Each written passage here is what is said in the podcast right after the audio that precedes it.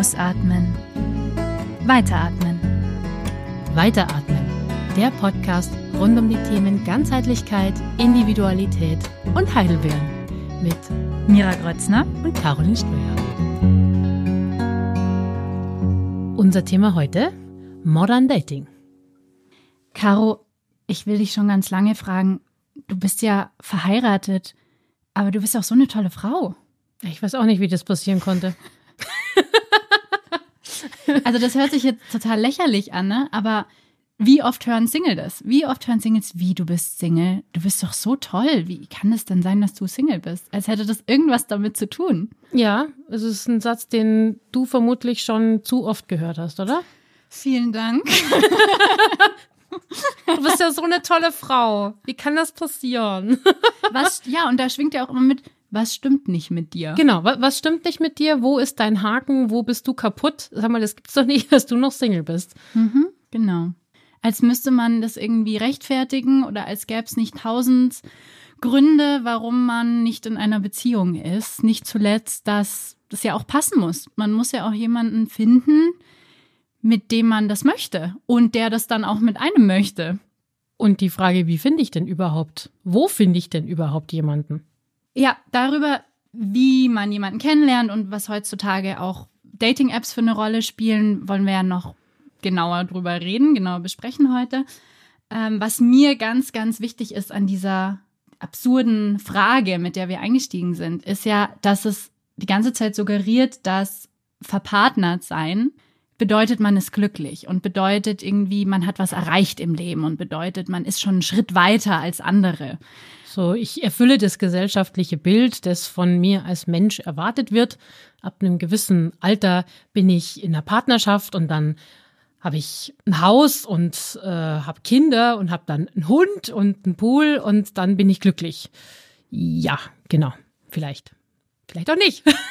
Ja, und die Lebensrealität von vielen Menschen schaut einfach ganz anders aus. Allein wenn man sich Patchwork-Familien anschaut, die zusammengesetzt sind aus, wenn man so will, gescheiterten Ja. Ehen, gescheiterten Beziehungen vorher, was natürlich auch ein total einseitiger Blick darauf ist. Total.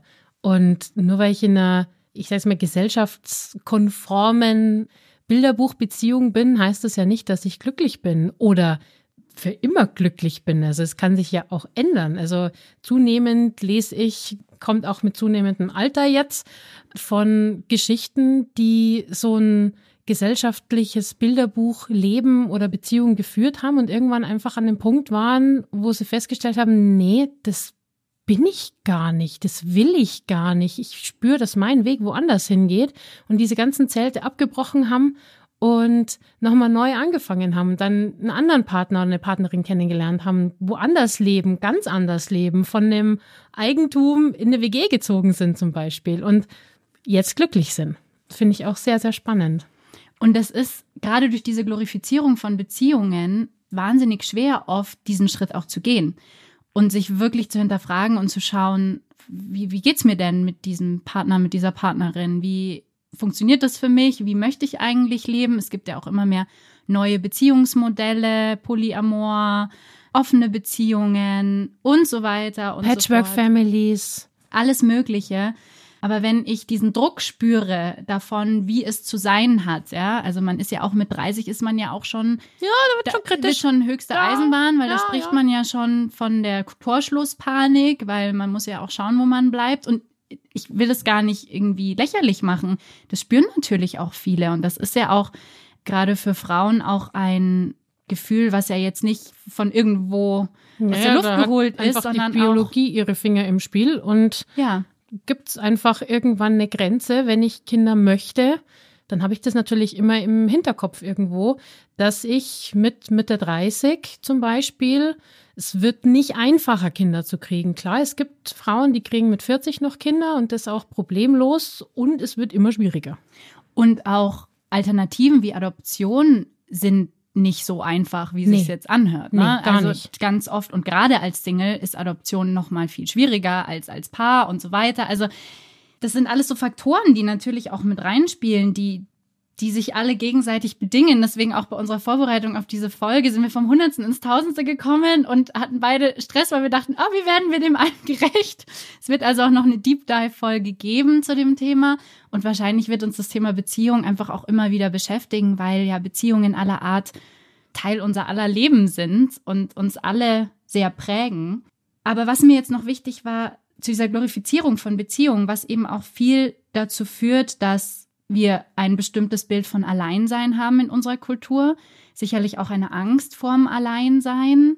Wir haben in der Folge Zugehörigkeit auch darüber gesprochen, dass Alleinsein ähm, auch oft eben mit Einsamsein einhergehen kann und Einsamkeit, wie wir wissen, ist auch was, was uns körperlich beeinflusst und so weiter. Also da hängt ganz viel dran, was oft dazu führt, dass eben Menschen diesen Schritt, den du beschrieben hast, ganz oft nicht gehen und lieber bei dem bleiben, was sie haben also ja. in einer Beziehung, die sie vielleicht nicht glücklich macht, aber besser als nichts, so ungefähr. Und oft auch in sehr toxischen Beziehungen dann sind. Und auch wieder das Bild, was du vorher schon äh, auch beschrieben hast. Nur weil ich in einer Beziehung bin, heißt das ja nicht, dass ich glücklich bin. Und auch in Beziehungen kann ich mich oder in einer Beziehung kann ich mich einsam fühlen. Also auch wenn ich dem gesellschaftlichen Bild von Beziehung entspreche, kann es mir trotzdem nicht gut gehen und kann ich einsam sein. Was ich jetzt auch gelesen habe, was ich ganz toll fand, ist, dass immer mehr Leute ihre Partnerschaft auch als Familie bezeichnen oder auch ihre, ihre WGs oder mhm. ihre, mhm. ähm, ne, ihre, ihre, Freundschaften auch. Ihre, ihre ja. Freundschaften oder auch ihre Haustiere, um dieses klassische Bild von Familie auch zu hinterfragen. Um auch zu sagen, ne, du, du bist verheiratet ohne Kinder, seid ihr dann keine Familie? Ist man erst, wir gründen jetzt eine Familie, heißt, wir kriegen Kinder, aber haben wir nicht schon eine Familie gegründet, indem wir uns entschieden haben, zusammen den Lebensweg zu gehen? Und also, es sind so viele Faktoren, die da mit reinspielen. Genau, dann kommt mir jetzt zum Beispiel auch noch, was ist mit lesbischen, was ist mit schwulen Paaren, was ist mit queeren Menschen? Wenn die in einer Beziehung sind, ist es weniger Familie als ja. äh, klassisch Mann, Frau und zwei Kinder wo diese Diskussion, ne, also ähm, können Kinder in so einer Familie gesund aufwachsen? Mhm. Ähm, dürfen Paare, die nicht diesen heteronormativen entsprechen, Kinder überhaupt adoptieren? Also dürfen Paare heiraten, die nicht diesem Mann-Frau-Schema entsprechen? Ja.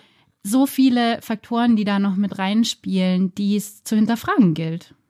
Und um den, jetzt sind wir schon beim Thema Partnerschaft und diesen ganzen Fragen, was ist, gibt's den perfekten Partner überhaupt? Ist auch so eine Frage. Wie lerne ich denn überhaupt jemanden kennen? Und welche Rolle spielen da eben gerade im Modern Dating Dating-Apps? Nämlich gerade jetzt in Zeiten von Corona, wir haben es die letzten zwei Jahre eben erlebt. Clubs sind zu, man trifft sich weniger draußen oder große Partys mit Freunden äh, Geburtstagsfeiern finden einfach nicht statt und da haben Dating-Apps ganz, ganz stark zugenommen und ganz, ganz stark am Zulauf gewonnen auch. Es gab neue Apps, die auf den Markt gekommen sind und welche Rolle die dabei spielen, haben wir uns auch so ein bisschen angeguckt. Also vielleicht da ganz gut eine Statistik einzubringen, yeah. die ich habe zum Thema. Wie haben Sie Ihren Partner, Ihre Partnerin kennengelernt? Da wurden 1653 Menschen befragt, die in den letzten zwölf Monaten geheiratet haben. Mhm. Und ich habe dir die extra vorher nicht gezeigt. Ja, cool. wir haben schon, wir haben ja schon ein bisschen rum philosophiert, wie das sein könnte. Und ich habe mich gefreut, weil ich ja wusste, ich habe eine Statistik dazu. Und ich äh, lass dich mal raten. Und du hast da natürlich einen riesen Vorteil, weil ja. durch deinen Beruf ja. hast du da Einsichten, die andere natürlich nicht haben und deine ganz eigene Statistik. Was meinst du denn, Caro? Gerade ähm, ne, verheiratete Paare, wie haben sich denn da die meistens kennengelernt?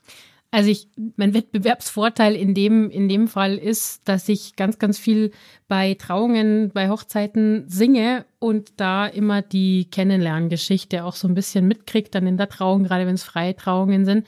Und also von den verheirateten Paaren jetzt kann ich sagen, dass sich die, also ich glaube mit ganz, ganz großem Abstand die meisten über Freunde kennengelernt haben bei Geburtstagsfeiern bei, ich habe den Freund mit seinem Freundeskreis noch irgendwie in die Bar mitgeschleppt und dann haben sie sich kennengelernt oder die beste Freundin hat beschlossen, ich verkuppel die jetzt endlich mal, weil die, die, die gehören zusammen. Also so dieser Freundeskontext, der ist, glaube ich, ganz, ganz weit mit vorne. Was ich jetzt in, in meiner eigenen Statistik so hab, ich weiß nicht, wie die zu deiner passt. Ich könnte mhm. mir vorstellen, dass Arbeitsplatz auch noch eine große Rolle spielt ja, bin sehr gespannt. Mhm. Was sagt die Statistik?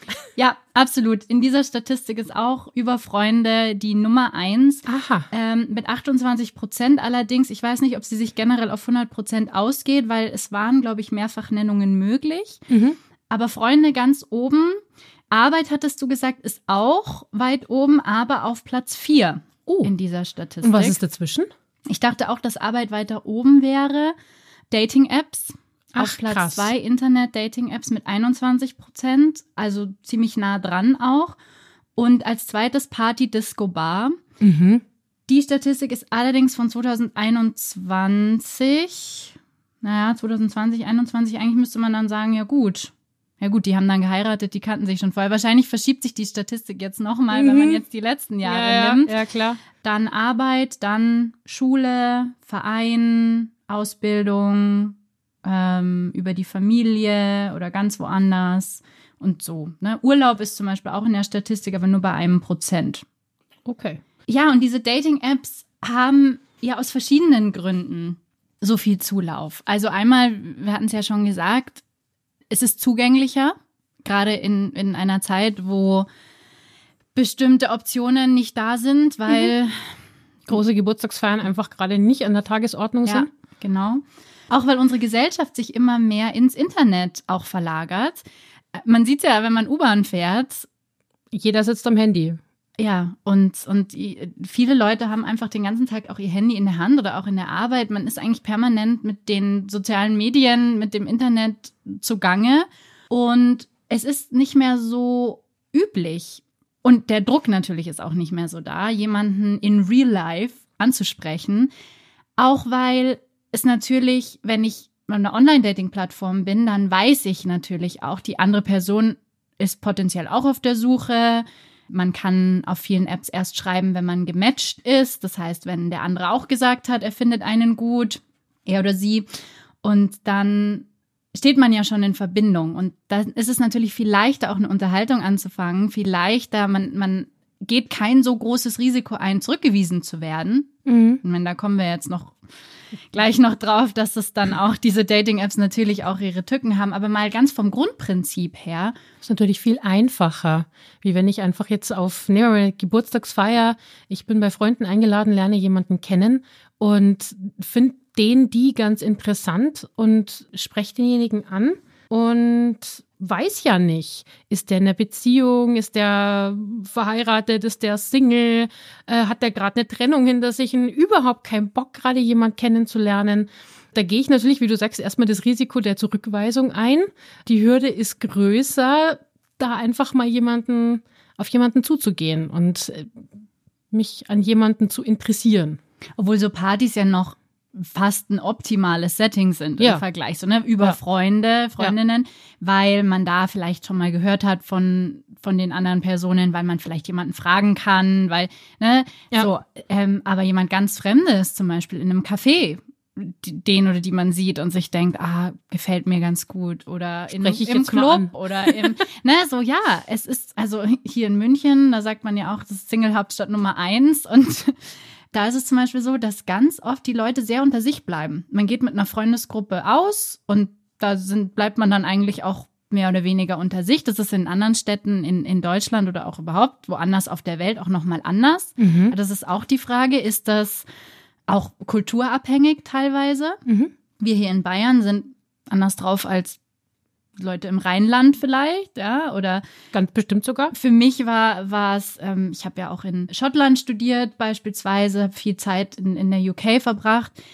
Wenn man da ausgegangen ist in den Pub, dann hat man am Ende des Abends eigentlich die meisten Leute gekannt, die in diesem Pub sind. Ja, also mhm. spätestens am Klo hat man alle kennengelernt und dann äh, war man irgendwie äh, gut befreundet mit allen, wie es halt so ist, ne, wenn man auch was getrunken hat. So, und alle verstehen sich mit allen und So, und ähm, das war ganz anders. Also da habe ich jetzt noch Freundschaften mit Leuten, die ich im Pub kennengelernt Mhm, habe. Das mhm. habe ich jetzt hier weniger.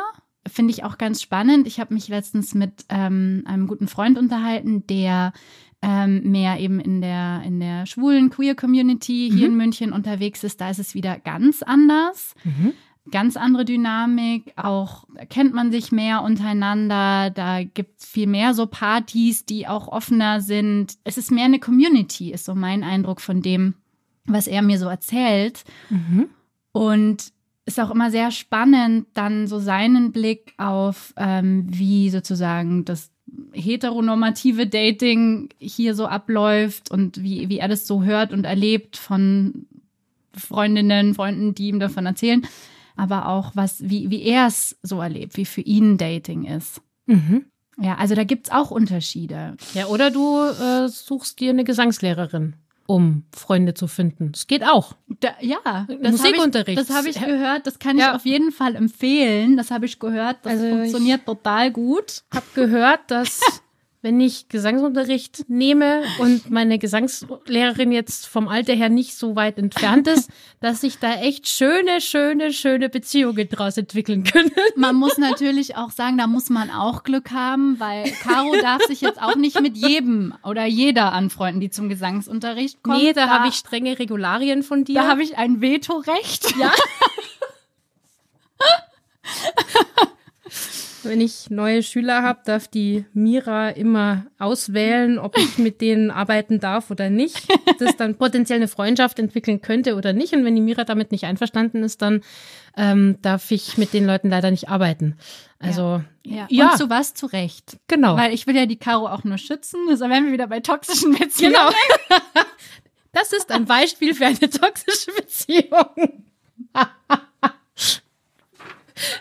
Genau, und um das mal ganz kurz aufzulösen, ähm, wir haben uns tatsächlich so kennengelernt. Mira, Mira hatte Gesangsunterricht bei mir und äh, wir haben uns von Anfang an, von der Probestunde an, haben wir uns bestens verstanden und das wurde sehr schnell klar, dass wir dann mal einen Kaffee trinken gehen und dass wir uns sehr, sehr gut verstehen. Ja, und jetzt sitzen wir hier und haben einen Podcast zusammen. Das ist großartig.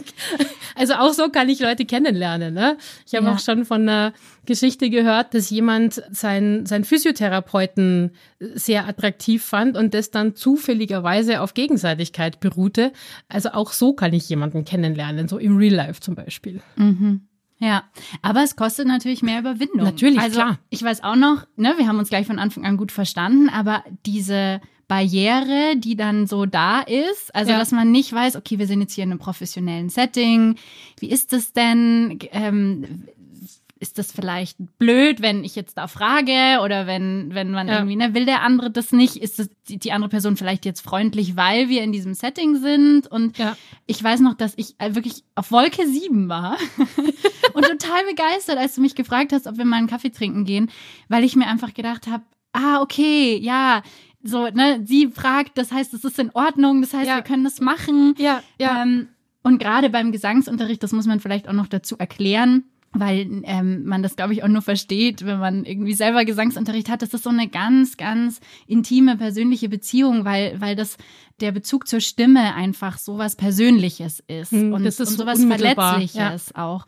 Und ich kenne ganz, ganz viele, auch Freundinnen von mir, die einfach ja, die, diese Beziehung einfach so besonders wertschätzen zu Mhm. ihren Gesangslehrerinnen und da dann sozusagen, wenn das dann auf Gegenseitigkeit beruht, dann ist das nochmal was ganz Besonderes. Und da merkt man auch wieder, ne, wo ist, wo ist auch der Unterschied zwischen Freundschaft und Beziehung. Ne? Freundschaften beruhen ja auch auf einer Anziehung, auf einem Interesse, auf, auf Liebe. Wie macht man da auch die Unterscheidung? Und muss man da überhaupt Genau, und ist es wichtig? Ja, m- muss ich da ganz klar Kategorien und Schubladen aufmachen?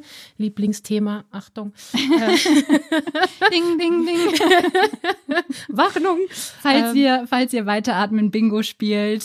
Genau. Ding, ding, ding, hier war er wieder. Die Schublade ist auch wieder am Start. Äh, muss ich da Schubladen aufmachen und einfach mal so als Impuls vielleicht auch, wie ich Leute kennenlernen kann, so diese ja, dieses Setting bei uns natürlich war jetzt irgendwie ein spezielles Gesangsunterricht. Äh, ich kann auch an der Kasse jemanden kennenlernen. Das ist zwar was, was gerne in Filmen irgendwie verromantisiert wird und auch in Filmen gibt's ja auch so paar so klassische Darstellungen, wie Dating oder wie Kennenlernen abzulaufen hat, wie mhm. wieder das perfekte Hollywood-Setting ist dafür, was ja in den meisten Fällen im Real Life dann auch nicht so funktioniert. Und Druck aufbaut und sehr viel Druck. Begegnungen teilweise noch unangenehmer und peinlicher macht, weil ja. man ja so eine Vorstellung hat, wie ich muss jetzt hier cool sein, ich muss jetzt hier ja. irgendwie einen coolen Spruch bringen. Und, ja. ja. Meistens gar nicht so cool ist, wenn er dann ausgesprochen ist. Ja. Und trotzdem gibt es einfach jenseits von Apps auch im, im echten Leben echt viele, viele Möglichkeiten, an die man vielleicht gar nicht so denkt.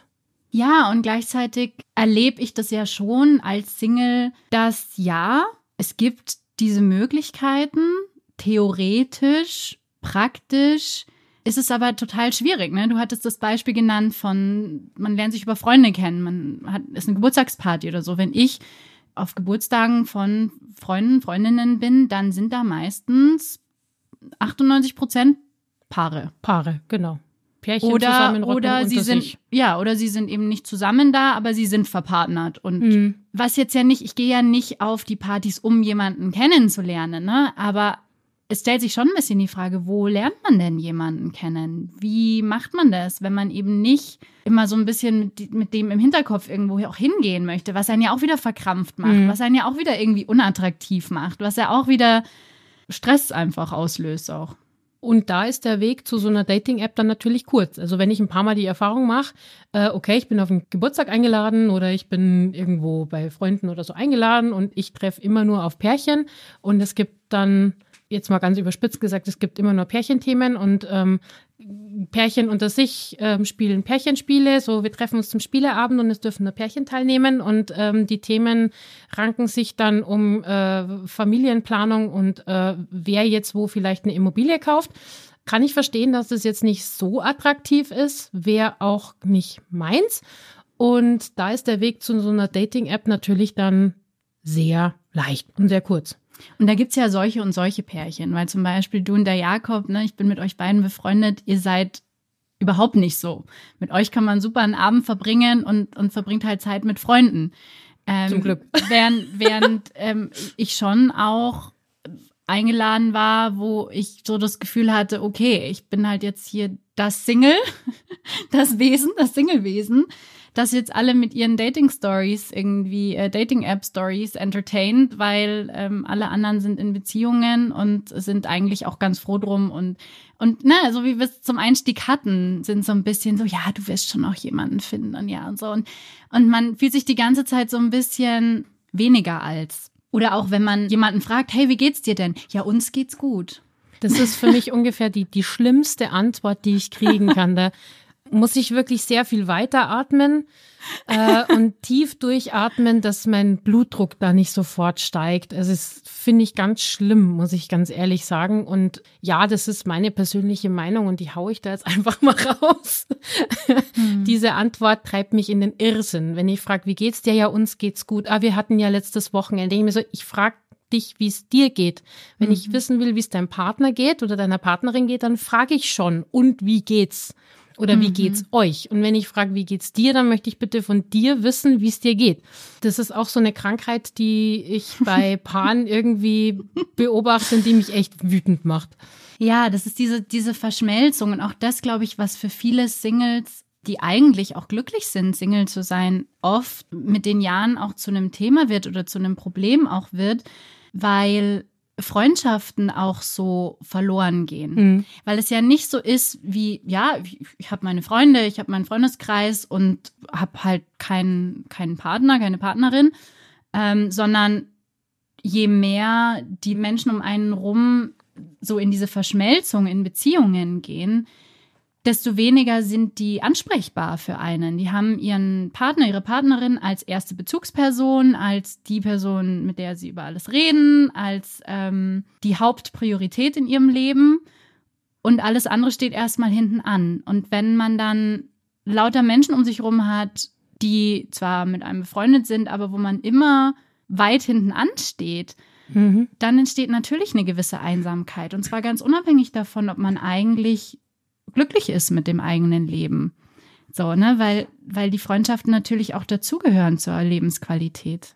Und ich eben auch finde, was wir schon vorher hatten, es ist ja kein so großer Unterschied in der Qualität der Beziehung. Also es ist ja nicht, ja. es gibt ja da nicht oder sollte, finde ich, keine Hierarchie geben. So nur ähm, wenn ich verheiratet bin, dann ist es die perfekte Beziehung und wenn ich nur in sehr großen Anführungszeichen in einer Partnerschaft lebe, kommt es schon eine Stufe drunter und dann irgendwo kommen die Freundschaften, sondern ich fände es ja. viel viel schöner. Familie kommt vielleicht noch irgendwie genau, dazwischen. Genau, ich fände es viel schöner, wenn das einfach alles auf einer Stufe ist und Beziehung zwischen Menschen ist, egal ob da ein Ring, äh, ein Ehevertrag oder sonstiges irgendwie äh, noch mit dranhängt, sondern einfach so die Beziehung zwischen den Menschen im Vordergrund steht. Ja.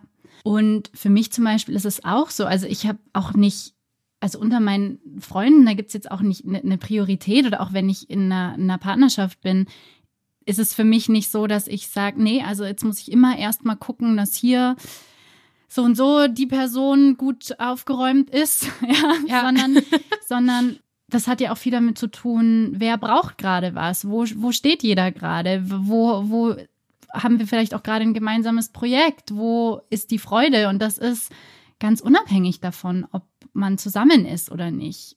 Und man kann ja auch, also man muss das ja auch nicht so trennen, man kann das ja auch verbinden, man kann ja auch, ne, zusammen einen schönen Abend haben, ohne dass es heißt, ah, du bist da jetzt der einzige Single. Nee, wir machen das jetzt nur unter Pärchen oder mal, wir laden dir noch einen Single dazu ein, dann bist du nicht so alleine und dann sitzt man da awkward mit noch einem anderen Single, mit dem man nichts anfangen kann. Aber ihr seid ja beide Single. Hier, eure Schublade. Ja, genau. Da packen wir euch jetzt rein und wir unterhalten uns über Pärchenthemen. Und das ist ja auch so lustig. Das ist natürlich jetzt Klischee-Alarm. Natürlich, ja, äh, Klischee-Alarm und überspitzt as hell.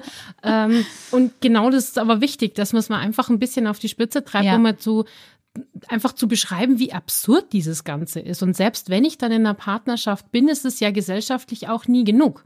Also ich meine, wenn ich jetzt ich sag mal, wenn ich Mitte 20 ein paar Jahre mit meinem Partner, mit meiner Partnerin zusammen bin, dann kommt unweigerlich die Frage, und wie schaut's aus? Heiraten? Ha, da mal ein bisschen hm. nicht, nicht so geschlampert die Verhältnisse, wie man in Bayern sagen würde.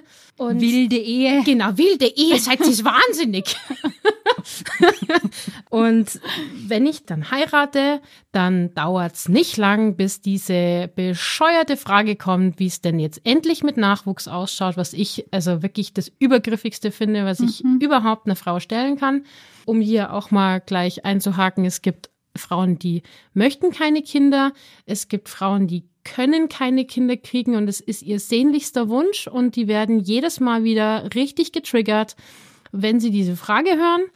Es gibt Leute, da ist es vielleicht noch nicht der richtige Zeitpunkt, die haben sich noch nicht entschieden und es ist für jede Frau ihre einzig alleinige Entscheidung, ob sie das möchte und nicht und wir dürfen aufhören, einfach permanent irgendjemanden diese Frage zu stellen, gerade im Familienkontext. Mhm.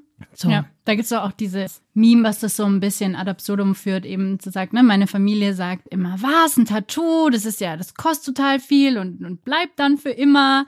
Und, und auch meine Familie. Und wann kriegst du endlich ein Kind? Großartig, ja genau. ja, genau. genau. Es kostet viel und es bleibt für immer. und dann, wenn ich, wenn ich dann ein Kind hab dann heißt ja, wie schaut's mit einem zweiten aus? Es sollte kein Einzelkind bleiben. Mhm. Wenn ich ein Kind hab, ja, ähm, puh, die Wohnung, die ihr habt, die ist ja schon ein bisschen klein, gell? Also wollt ihr nicht mal irgendwie was Eigenes oder ein Haus bauen oder so? Und äh, wenn ich dann mich diesen Bruck gebeugt habe und dann auch noch ein Haus gebaut habe und ein zweites, drittes Kind gekriegt ja, Moment, hab, Moment, dann, da wird's ja, da wird's ja dann irgendwann schwierig. Weil bei drei Kindern oder bei vier Kindern, da ist, heißt es ja dann schon, ob man nicht weiß, wie man verhütet und ob das jetzt und könnt ihr euch das überhaupt leisten und schau mal, wie das Haus ausschaut jetzt und schau mal, wie, also das ist ja dann auch nicht gut. Und wenn die Kinder dann größer werden, ist die Frage, und wann werde ich jetzt Oma? Genau. Also das ist jetzt natürlich alles sehr plakativ, ne? Das ist sehr überspitzt und es heißt doch nicht, dass wir was gegen Kinder haben oder irgendwie Partnerschaft total blöd finden. Nur es gibt halt einfach so gesellschaftliche Konventionen, die sich mhm. so eingebürgert haben, die total absurd sind und von denen wir uns natürlich irgendwo auch noch leiten lassen. Und wir dürfen da wirklich so ein bisschen auch davon loskommen und auch mal gucken, ob es nicht anders geht, ob es leichter geht, ob es immer so sein muss. Nur weil das schon immer so war in meiner Familie, heißt es nicht, dass ich mich daran auch beteiligen muss, sondern dass ich vielleicht Dinge auch anders denken darf. Und genau dazu sind wir auch ja da mit diesem Podcast. Absolut. Und ähm, ich denke, das ist sowieso klar, dass es darum geht, das zu finden, was für einen selber gut ist. Und wenn das das ist, was auch gesellschaftlich als gut angesehen wird, dann ist es fein. Super. Uns geht es aber darum, deswegen nehmen wir auch eher diese Position jetzt ein, das zu stärken, was in der Gesellschaft eben nicht so sehr gestärkt ist. Ja. Und diese Ansichten, diese Lebensmodelle eben auch zu normalisieren, dadurch, dass wir darüber sprechen. Selbst wenn ich jetzt, also das hatten wir, hatten wir vorher schon, das kam mir jetzt gerade noch dazu, weil du gesagt hast, aus Patchwork-Families äh, entstehen aus große Anführungszeichen gescheiterten Beziehungen. Finde ich auch sehr spannend, was da einfach noch so die die Sichtweise drauf ist oder wieder so der aktuelle Stand ist, ja, es hat halt nicht geklappt, so, die hat halt jetzt, äh, sie haben versagt und äh, die Ehe ist gescheitert. Vielleicht haben sich einfach nur beide endlich mal gefragt, was sie wirklich wollen in ihrem Leben und sind zu dem Schluss gekommen, na ja, wir hatten vielleicht mal einen gemeinsamen Plan, den haben wir jetzt nicht mehr. Wir wollen beide glücklich werden, lass uns eine Lösung finden. Und die beste ist, dass wir einfach jetzt in verschiedene Richtungen loslaufen und wie schön ist es, wenn ich dann das Leben leben kann, das ich mir vorstelle zu dem Zeitpunkt und dann neue Menschen in mein Leben kommen, äh, neue Modelle in mein Leben kommen und ich dadurch mehr wieder zu mir komme. Könnte man jetzt anschließen an das Thema Persönlichkeit, was wir in der letzten Folge hatten. Könnt ihr auch gerne dahin hüpfen und euch nochmal anhören, was es damit auf sich hat und was es vielleicht auch dann bringt, wenn ich mich mit mir selber beschäftige und meine Themen weiß und weiß, wer ich bin und wo ich hin möchte und dann auch hinterfragen darf, passt das Leben, das ich gewählt habe, passt es noch zu mir oder darf ich es ändern? Und es ist ja auch nicht immer einfach, weil wenn man, wir hatten es vorhin mal angesprochen, aus einem bestimmten Kulturkreis kommt, mhm. aus einer bestimmten Religion, aus einer bestimmten Familientradition, dann hat man ganz oft diese Freiheit nicht ohne Konsequenzen weil das einfach sehr viel nach sich zieht. Ich habe ähm, selber Erfahrung damit. Ähm, zwei meiner Ex-Freunde sind aus sehr religiösen Familien und das war schon auch immer wieder ein Thema und auch ein Problem, an dem dann eine der beiden Beziehungen auch auseinandergegangen ist, weil diese Entscheidung, bin ich jetzt mit jemandem zusammen, die jetzt nicht dem Idealbild einer Partnerin in meinem religiösen Kontext entspricht, was ja oft bedeutet, Teil meiner eigenen Religion, was vielleicht gar nicht unbedingt mein eigenes Idealbild ist, weil sonst wäre ich ja mit der Person auch nicht zusammen. Aber das meiner Familie, was bedeutet das? Werde ich von meiner Familie dann verstoßen? Wird meine Partnerin nie akzeptiert werden in der Familie? Können wir uns überhaupt ein Leben zusammen aufbauen gegen diese Widerstände, die es da gibt und dieser innere Konflikt, den das auch auslöst. Und das, was es mit einem selber macht, diese, diese Hinterfragung auch der eigenen Erziehung und der Werte, weil wenn Familie für mich ein großer Wert ist, zum Beispiel auch bedingt durch meine Religion, ich aber bestimmte Regeln, die meine Religion vorgibt, hinterfrage, dann bleibt mir ja Familie immer noch wichtig. Aber wenn meine Familie diese Regeln so hoch ansetzt, wo, wo bleibe ich dann? Und das ist dieses, total schwierig, ja. Und dieses, also ich habe das ja aus erster Hand miterlebt, was das für ein wahnsinniger Druck ist, was für ein großer innerer Konflikt auch und wie sehr das dann auch alles andere ein Stück weit in den Schatten stellt, weil dann nicht mehr im Mittelpunkt steht, wie gut verstehen wir uns und wie können wir miteinander, sondern diese ganze Zukunftsmusik, sage ich jetzt mal, auch immer mitspielt mhm. und einen vieles hinterfragen lässt und vieles komplizierter macht. So ist es sicherlich in, in vielen Kulturen, in vielen, gerade auch Religionen, wo man zum Beispiel keinen Sex vor der Ehe haben darf. Was ist denn, wenn man sich an diese Regeln nicht hält, ja, was bedeutet es dann über einen? Wie sieht man dann die anderen? Wie, wie wird man gesehen? Also so viel auch mit Scham besetzt ist und mit ja, Einschränkungen. Hm. Ja, gibt viele, gibt viele Herausforderungen, gerade in solchen speziellen Kontexten und Situationen. Oder wenn ich merke, ich stehe nicht auf Frauen, sondern ich stehe auf Männer und mich als schwul oute, was denkt meine Familie? Ähm, mhm. Kommen die damit klar? Darf ich das sagen? Traue ich mich? Schleppe ich dieses Wissen, das ich eigentlich habe, schleppe ich das zwei, drei Jahre mit mir rum und muss mir immer wieder die Frage gefallen lassen, warum ich keine Frau finde, weil ich bin doch so ein netter Kerl und mich einfach nicht trauen kann zu sagen so, ja, weil ich keine Frau finden will, weil ich auf Männer stehe. Und das geht ja noch viel weiter, dass es dann sowas wie äh, Konversionstherapie gibt. Von, ich ich habe das letztens erst ähm, eben auch durch den Freund, von dem ich vorher gesprochen habe. Hallo Jan. ähm, der hat da bei so einer verdeckten Reportage mitgemacht zu mhm. dem Thema. Und ich war total schockiert davon, dass das wirklich auch von der Krankenkasse übernommen wird. Also es gibt eben Ärztinnen, die diese Art von Therapie in ganz großen Anführungsstrichen anbieten, wo sie sozusagen Menschen, die ähm, auf das gleiche Geschlecht stehen, anbieten, sie davon zu befreien, von dieser Tendenz. Und das wird über die Krankenkasse auch abgerechnet. Und Völlig ich finde das, ich war wirklich schockiert davon, wie, ähm, ja, wie, wie also ich, äh, ich finde auch jetzt die Worte nicht, wie da eine Not hergestellt wird, die in meinen Augen gar nicht existieren müsste. Weil auch dieses sich outen sagt ja schon, ne, ich, ich habe hier was, das hab, das muss verschlossen sein und ich bring, bring das jetzt raus in die Welt und ich erzähle das jetzt allen und das ist jetzt eine große Sache. Und das müsste es, sollte, sollte es nicht sein. sein. Müsste es nicht sein, sollte es nicht sein, ist es leider. Ja. Ähm, noch sehr viel, zum Glück immer, immer weniger, eben durch solche Sachen wie die Gender-Debatte, wie, ne, dass es überhaupt mal hinterfragt wird. Es sollte zum Beispiel bei mir in der Arbeit, mir ist es total wichtig, Bücher zu haben, die Diversität zeigen, mhm. die Eltern zeigen, die nicht nur aus äh, unterschiedlich geschlechtlichen äh, Paaren bestehen, die Und Jungs zeigen, die, ja. die sich äh, als Prinzessin verkleiden, die Kinder zeigen ähm, mit verschiedenen Einschränkungen, die also die einfach divers sind, dass Repräsentation stattfindet, dass ähm, man also es, mir fällt gerade ein, sorry, deswegen habe ich mich gerade selber unterbrochen.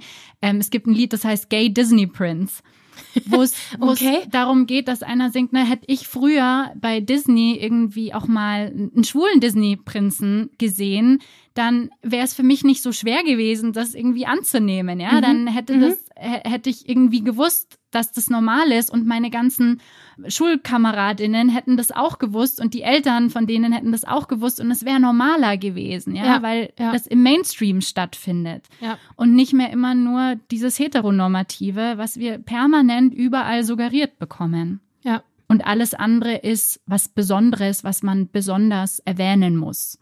Und wem geht eigentlich meine sexuelle Orientierung überhaupt was an? Das ist genau wie die Kinderfrage. So, ja. warum muss es immer Thema sein und warum muss ich mich dafür rechtfertigen? Also ich bin verheiratet, habe keine Kinder und musste mich schon des Öfteren rechtfertigen vor wildfremden Leuten, warum ich keine Kinder habe. Oder auch, äh, also mittlerweile kann ich sehr drüber lachen. Vor fünf Jahren habe ich äh, ungefähr 15 Kilo mehr gewogen und äh, hatte diverse Unverträglichkeiten und einfach immer einen unglaublich geblähten Bauch durch meine Glutenunverträglichkeit und so weiter. Und ja, wenn es mir richtig schlecht ging, habe ich wirklich ausgeschaut wie im siebten Monat schwanger. Es war einfach so mir ging es eh schon nicht gut und ich habe bei einer Trauung gesungen und danach noch beim, beim Sektempfang. Und dann kam eine Frau zu mir her und hat mir einerseits gesagt, äh, wie schön sie meinen Gesang in der Kirche fand und kam wirklich auf, also auf Armlänge, zu, halbe Armlänge zu mir her. Hat, ich weiß schon, was passieren wird, oh Gott. Hat mir meinen Bauch gestreichelt und hat gesagt, Mai, wann ist denn bei euch so weit? Und ich so, ich bin nicht schwanger, ich bin einfach nur fett. was, anderes ist mir in dem Moment nicht eingefallen. Und das ist auch so eine völlig übergriffige äh, Situation gewesen. Also ich bin nachhaltig stolz, dass ich da überhaupt in der Lage war, so schlagfertig zu reagieren. Mhm. Ihr war das unglaublich peinlich und ich finde es großartig, dass es ihr ja. peinlich war. Die hat sich dann auch ganz äh, verstohlen immer vor mir versteckt und hat irgendwie Blickkontakt gemieden. Und also das ist wirklich, das, das war das Krasseste, was ich in der äh, Richtung erlebt habe. Ich musste mir diese Frage, ob ich schwanger bin und wann es dann nicht so weit wäre und dass sich Leute einfach irgendwie mit komischen Bemerkungen für mich gefreut haben, wo ich mir denke so, ich, nee, ist einfach, also mir geht's einfach gerade nicht gut und noch weiß niemand, woran es liegt. Und ja, ist nett, dass ihr euch für mich freut. So, ich bin nicht schwanger. So. Mhm. Und ich hatte auch zu der Zeit einfach definitiv nicht vor, sondern ich wollte einfach nur wissen, was mit meinem Körper los ist und das triggert schon, schon enorm. Ja, dürfte auch ein bisschen mehr Aufmerksamkeit dafür in, in die Welt, dass es sexuelle Orientierung, ob jemand Kinder möchte und wenn ja, wie viele und wann und wie einfach keinen was angeht. Und das hängt ja von vielen Aspekten auch ab, ne? Bevor wir jetzt noch weiter ausschweifen in diese ja. Side-Ding, wie viel Geld man hat zum Beispiel, ja. Kinder kosten Geld und nicht jeder kann sich das auch leisten, Kinder in dieser Welt so groß zu ziehen, dass sie ein gutes Leben haben. Noch dazu schauen wir uns unsere Welt an, was, was alles los ist mit Überpopulation und Klimawandel und so weiter. Also es gibt auch viele, die einfach sagen, warum? Warum brauchen wir noch mehr? Noch mehr Menschen in dieser Welt. Und es gibt so viele Aspekte, die da mit reinkommen, die auch sehr persönlich sind. Und natürlich sind solche Themen wichtig, wenn man datet, weil man da natürlich auch guckt nach jemanden, der oder die einen ähnlichen Lebensweg auch gehen möchte, weil man geht ja den Lebensweg zusammen. Ja. Da werden solche Themen natürlich wichtig. Natürlich ist da die sexuelle Orientierung ein Stück weit Natürlich. wichtig, weil wenn, wenn du jetzt ausgerechnet auf mich nicht stehst, dann brauchen wir auch nicht daten. Ja? ja. Und natürlich ist auch die Frage, wenn ich, wenn ich jemanden kennenlerne, es ist vielleicht jetzt nicht beim ersten Date, ähm, ja, warum nicht? Äh, da, da auch, noch, auch noch so ein Thema, ja. Was tut man ähm, auf welchem Date? und äh, trotzdem schon auch wichtig, äh, zum Beispiel die Frage, möchte ich Kinder, möchte ich keine Kinder? Also wenn eine, einer unbedingt Kinder möchte und der andere nicht, dann wird es sehr schwierig und dann wird es irgendwann einen Punkt geben, habe ich ähm, in meinem Umfeld auch schon erlebt, wo sich dann einfach Wege trennen, weil die Frage einfach nicht klären ist. Mhm. Ich meine, trotzdem darf man sich die Möglichkeit geben, sowas auch zu hinterfragen und zusammen Wege zu finden. Ja. Ähm, und zu schauen, gerade was du gesagt hast mit dem, was tut man auf welchem Date, das war auch mir noch totales Anliegen für diese Folge. Oh ja. Weil, also Dating ist ja jetzt nicht nur, hey, da treffen sich zwei Leute, die sich gut verstehen und lernen sich näher kennen, sondern das, da gibt's ja ein ganzes Regelwerk drumrum, ja. Wenn ich jemanden nach der Nummer frage, wie lange warte ich dann, bis ich eine Nachricht schicke? Ähm, wenn ich auf dem ersten Date bin, wie viel Annäherung ist dann okay und wie viel nicht? Was bedeutet das, wenn man auf dem ersten Date zum Beispiel äh, miteinander schläft? Ja, dann ist als Frau bist du eine Bitch. Ja, also als Frau auch generell, wenn du viele Sofort. Sexualpartner hattest, dann bist du leicht zu haben. Als Mann, wenn du viele Sexualpartnerinnen hattest, äh, dann bist, bist du der Tollste du, überhaupt. Dann bist du auf jeden Fall begehrenswert oder, ja. oder begehrt. Ja. Auf jeden Fall. Und, und solche Aspekte kommen natürlich dazu. Aber ich habe es zum Beispiel auch schon erlebt auf einem dritten Date mit einem, den ich auch wirklich toll fand. Ähm, der dann so am Ende so war, ja, ähm, also äh, du kommst jetzt schon noch mit zu mir. Und ich war so, du, ich muss echt früh raus und es ist jetzt schon irgendwie äh, zwei Uhr oder so. Ich ähm, fahre jetzt nach Hause. Und äh, dann hat er mich ganz irritiert angeguckt und gesagt, wieso ist doch das dritte Date? Und ich habe wirklich nicht, nicht verstanden. Ich habe in dem Moment nicht verstanden, was gerade passiert und habe gemeint, äh, ja. Und, und dann hat es irgendwann ne, bei mir Klick gemacht und ich war so, ah, drittes Date. Scheinbar ähm, gibt es da eine Regel. Gibt es da eine Regel, die ich nicht kannte und ähm, und das, also das fand ich so irritierend, sowas auch so auszusprechen und das so zu erwarten. Also, ne, ich habe doch jetzt hier investiert zwei Dates lang, jetzt will ich aber schon, dass sich das jetzt beim dritten Date auszahlt oder so. Also, was, für was es so für Vorstellungen gibt, ne? Und Ja. Da, da tragen, glaube ich, auch Filme in der Richtung ganz gut dazu bei, die dann solche komischen Regelwerke aufstellen. Erwartungen auch wecken. Erwartungen ja, wecken. Was ist okay, was ist nicht okay, auch so ein bestimmtes Bild zeichnen. Ja, wie, wie muss ich mich verhalten als Frau? Wie muss ich mich verhalten als Mann? Dieses Thema, wer ruft wen an? Äh, oh, jetzt hat es sich ewig nicht gemeldet. Ja, nehme ich halt das Telefon in die Hand und ruf an oder schreib, wie lange muss ich warten und wenn ich jetzt einen halben Tag länger warte, was heißt es dann? Und ich glaube, auch da dürfen wir uns wieder so ein bisschen lösen von so komischen Regelungen, die irgendjemand mal aufgestellt hat äh, und einfach gucken, was wo liegt meine Freude, an was habe ich gerade Spaß, wie fühlt sich's für mich richtig an und dann merke ich schon, ob's matcht oder nicht. Und wenn ich befinde, ich habe da jetzt Spaß dran und es ist das dritte Date, dann gehe ich noch mit. Und wenn ich befinde so, nö, ich hätte gern noch zwei, drei, 15 Dates, dann ist es auch in Ordnung. Und da gibt's ja auch wieder unterschiedlichste Modelle, sage ich jetzt Ja. mal. Ja, Menschen, die erstmal in einer Freundschaft plus sind, in einer sogenannten Freundschaft plus und dann merken, das ist mehr für sie oder auch sagen, nee, ich Brauch nicht mehr. bin ausgelastet auf der Ebene, ich ähm, möchte das so und nicht anders. Und gerade was das moderne Dating angeht, was ja auch der Titel unserer, unserer Folge ist, beobachte ich, dass immer mehr Begriffe wie Ghosting, Lovebombing, Gaslighting, Breadcrumbing und so weiter, was es da alles gibt, aus dem Boden sprießen und immer mehr Einzug in die Sprache finden und letztlich alle in meinen Augen ein Verhalten beschreiben, was sehr unsozial ist der anderen Person gegenüber, was wenig liebevoll oder verbunden ist und was auch mit dazu führt, dass Dating für viele so frustrierend ist. Auch die Dating-Apps sind ja so gebaut, dass sie süchtig machen und Ja. es gar nicht so wirklich darum geht, dass man Erfolg hat beim Dating, weil dann deinstalliert man die App. Da haben jetzt die App-Betreiber kein Interesse daran. Sie haben Es ist Interesse ja ein daran. Geschäftsmodell. Es ist Ja. ja. nicht ein Sozialprojekt, sondern es ist ja ein Geschäftsmodell und irgendjemand möchte verdienen und möchte dich möglichst lang am Handy in dieser App halten, spielen vielleicht dann auch noch Werbung etc. eine Rolle. Und ja, wie du schon sagst, je länger ich diese App verwende, desto lukrativer bin ich natürlich für die Betreibenden. Ja, und es geht vor allem darum, dich in die Bezahlversion zu bringen. Also viele Apps sind ja kostenlos, Ja. Ähm, aber dann geht es eben darum, dass du bezahlst. Also ne, wie bei manchen Apps ist es so, wenn du du swipest ja, also wenn du jemanden gut findest, dann nach rechts, wenn du jemanden nicht gut findest, dann nach links und dann ist man oft eben in diesem Swipen so drinnen, dass man dann jemanden, den man jetzt eigentlich interessant findet, nach links swiped und sich dann denkt, oh Mist, okay, was mache ich jetzt?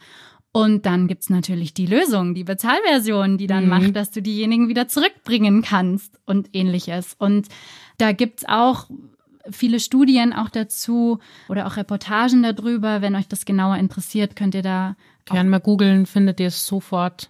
ganz viel dazu, ähm, wie man auch bei diesen Apps, die damit arbeiten mit Dopaminausschüttung, also das Glückshormon, ähm, was uns dann dabei hält, immer weiter auf dieser App zu sein, das gar nicht so sehr dann damit zu tun hat, wen wir matchen, also sozusagen sich beide gegenseitig gut finden und dass das Swipen an sich schon die Dopaminausschüttung dann macht. Das heißt, es geht gar nicht mehr darum zu schreiben, das ist gar nicht das, was einen letztlich glücklich macht, Mhm. sondern allein das. Schöne Menschen zu sehen und zu sortieren. Ja, also der, genau, der Mhm. optische Reiz. Und das Spannende ist, dass einige dieser Apps oder diese Apps allgemein ja auch mit Algorithmen arbeiten. Das heißt, du wirst in eine ganz bestimmte Kategorie einsortiert. Mhm. Das heißt, je nachdem, wie attraktiv du bist für andere, Mhm. bist du Level 1, 2, 3, wie auch immer sie das dann machen, ja. Mhm. Und siehst dann auch nur Leute aus deiner eigenen Kategorie oder auch mal welche aus der eins besseren Mhm. oder aus, der, aus einer besseren Kategorie sozusagen, die sozusagen attraktiver sind ähm, für andere, also die so die Big Hitter sind auf der App. Ja? Mhm. Und die sehen aber dich nicht. Weil du siehst niemanden, der in einer schlechteren Kategorie ist als du. Oder vielleicht schon auch mal, aber eigentlich normalerweise nicht. Mhm. Das heißt, selbst wenn du jemanden jetzt toll findest, den du da angezeigt kriegst, kann es gut sein, dass die Person dich überhaupt nicht sieht. Das heißt, es äh, entsteht gar kein Match. Nein, es kann gar kein Gar Match kein. entstehen. Mhm. Da geht's nur darum, dich an der Angel zu halten, dich dabei zu halten, dir immer mal wieder auch zu zeigen, guck mal, was es hier so gibt, schau mal. Mhm. Und auch diesen Impuls zu wecken, ah, vielleicht gibt's ja noch was Besseres, vielleicht geht ja noch was Besseres so. Mhm. Und allein diese Einteilung in Kategorien, Schubladen. ja, und das ist natürlich eine total miese Masche, weil wenn du vielleicht diese Person, die jetzt in eine andere Kategorie eingeteilt ist, im echten Leben kennenlernen würdest, würdet ihr wahrscheinlich merken, dass ihr total viel gemeinsam habt und dass ihr gut Mhm. zusammenpasst, Mhm. aber ihr hättet gar nicht die Chance, euch, selbst wenn ihr auf derselben App seid, Mhm. kennenzulernen, Mhm. weil ihr jetzt rein optisch nach den Algorithmen keine Chance habt. Ja, das ist schon sehr heftig und ich finde, das ist schon auch, oder das ist es wert, sich da auch mal ein paar Dokus dazu anzuschauen, wie diese Apps arbeiten, wie auch Dating-Plattformen arbeiten, wie Konversationen von Dating-Plattformen teilweise vorgefertigt werden, um diese ganze Geschichte auch einfach in einem anderen oder realistischeren Licht mal zu betrachten. Und das heißt jetzt nicht, dass Dating-Apps äh, grundsätzlich blöd und verwerflich sind. Ich finde nur, ich darf irgendwie wissen, wie die arbeiten und was da das Ziel dahinter ist und dass es nicht darum geht, mich als äh, Single jetzt möglichst schnell äh, in eine glückliche Partnerschaft zu bringen, sondern dass es möglich ist und dass ich die Möglichkeit habe darüber, gerade wenn es eben, so wie jetzt durch Corona, e- eher schwieriger ist, im, im, im echten Leben äh, jemanden kennenzulernen und dass sie eben nicht die Wohlfahrt sind, solche Dating-Apps. Und es gibt auch viele Dating-Apps, die anders arbeiten, die zum Beispiel mit, wir hatten das Thema Persönlichkeit, die zum Beispiel Mhm. mit Myers-Briggs Persönlichkeitstypen arbeiten oder Apps, die zum Beispiel, wo die Freunde für einen swipen oder, also es gibt da ganz viele auch spannende, lustige Modelle. Und ich zum Beispiel habe Dating-Apps teilweise auch genutzt, um einfach mal außerhalb meiner Bubble Menschen kennenzulernen. Also ähm, ich habe auch Freundschaften, die sich über Dating-Apps entwickelt haben, die mir total wichtig sind und die ähm, Menschen sind, die ich sonst nie kennengelernt hätte. Also solche Apps kann man auch anders nutzen und man kann auf diesen Apps auch schöne Erfahrungen machen. Ich habe zum Beispiel die Dates, die ich dann hatte, waren eigentlich größtenteils oder fast alle wirklich lustige, schöne Dates. Ähm, selbst wenn daraus nichts geworden ist, fand ich es einfach spannend, neue Orte kennenzulernen, weil du triffst dich mit jemandem, der sich einen ganz anderen Teil der Stadt zum Beispiel rumtreibt und ähm, mit ganz anderen Menschen zu tun hat und einen ganz anderen Bereich arbeitet und ganz andere Erfahrungen mitbringt, aus einem anderen Kulturkreis kommt. Und ich habe das wirklich eine Zeit lang einfach sehr genossen, dieses Kennenlernen von Leuten in einem Setting, wo man ja jetzt erstmal schon versucht, sich auf die bestmögliche Weise zu präsentieren und hatte da ganz viel Spaß auch daran. Und ähm, so kann es eben auch sein. Und ich glaube, so ist Dating ja auch eigentlich gedacht, dass man Spaß hat, dass man Neues lernt über sich, über andere Menschen, darüber, was man auch mag und was man nicht mag. Also mir hat das auch total geholfen, eine Klarheit darüber zu bekommen, was mir wichtig ist in meinem Gegenüber Mhm. beim Dating. Jemand, der zum Beispiel nicht klare Vorstellungen hat, was bei Date 1, 2 und 3 passiert. Ja, da so ein bisschen mehr Offenheit für äh, so Dating-Regeln zum Beispiel. bisschen Flexibilität. ja. Schadet nicht. Und vielleicht noch ein hoffnungsvoller Ausblick, den ich mal irgendwann gelesen habe und total schön fand. Wenn dich nur ein Prozent der Menschheit attraktiv findet, und ich meine ein Prozent, jetzt überleg mal, also von 100 Leuten, die du kennst, dass dich da eine Person jetzt nicht ganz hässlich findet, das ist schon realistisch. Das ja? sehe ich auch so, ja. Vielleicht sogar noch mehr als ein Prozent. Also wenn ich dich so anschaue, Ah. gell, du bist ja so schön. Ich verstehe ja eh nicht, wie du noch Single sein kannst. Wir machen diese Dating-Folge auch nur, um mich zu verkuppeln, wie ihr merkt. Also die Mira ist wunderschön, Gottes Willen. wunderschön. Okay, stopp, stopp, time out, stopp. stopp. Halt, stopp. Gott. Ähm, Ja, ich meine, früher haben das Leute ganz viel gemacht, ne? Im Radio. So jetzt zum Beispiel wieder, läuft gerade wieder im Radio so eine Verkupplungsshow. Echt? Ja, ja. Gibt's das noch? Ja, ja, Trauen die sich das noch? Gibt's alles. Eieieiei. Ja.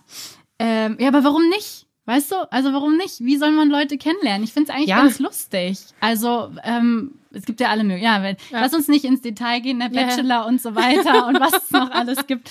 Aber zurück zu meinem hoffnungsvollen Ausblick. Ne? Wenn ich also Genau, ein ernsthaft. Prozent der Menschheit attraktiv findet, dann sind es immer noch 70 Millionen Menschen. Ja, das ist ganz schön viel. Da hat man doch auch Auswahl. Und ich meine, klar, das ist jetzt, ne? Ja, da muss man dann auch wieder rausrechnen, äh, ein paar Leute rausrechnen und so weiter. Aber so an sich, glaube ich, relativiert es auch diesen Druck, den man hat, diese eine Person zu finden. Die, diese eine Person, die für mich ist. Und dieses eine Lebensmodell, das eine Richtige ist. Ja. Und kann sich da so ein bisschen rein entspannen und wirklich denken, ja, Ich könnte mal anfangen, so was für mich das jetzt gerade passende Lebensmodell ist. So, kein Mensch weiß, was in zehn Jahren ist. So, ich weiß auch nicht, was in zehn Jahren ist, ähm, wo ich in zehn Jahren bin, wo ich lebe, wie ich lebe, weiß ich nicht.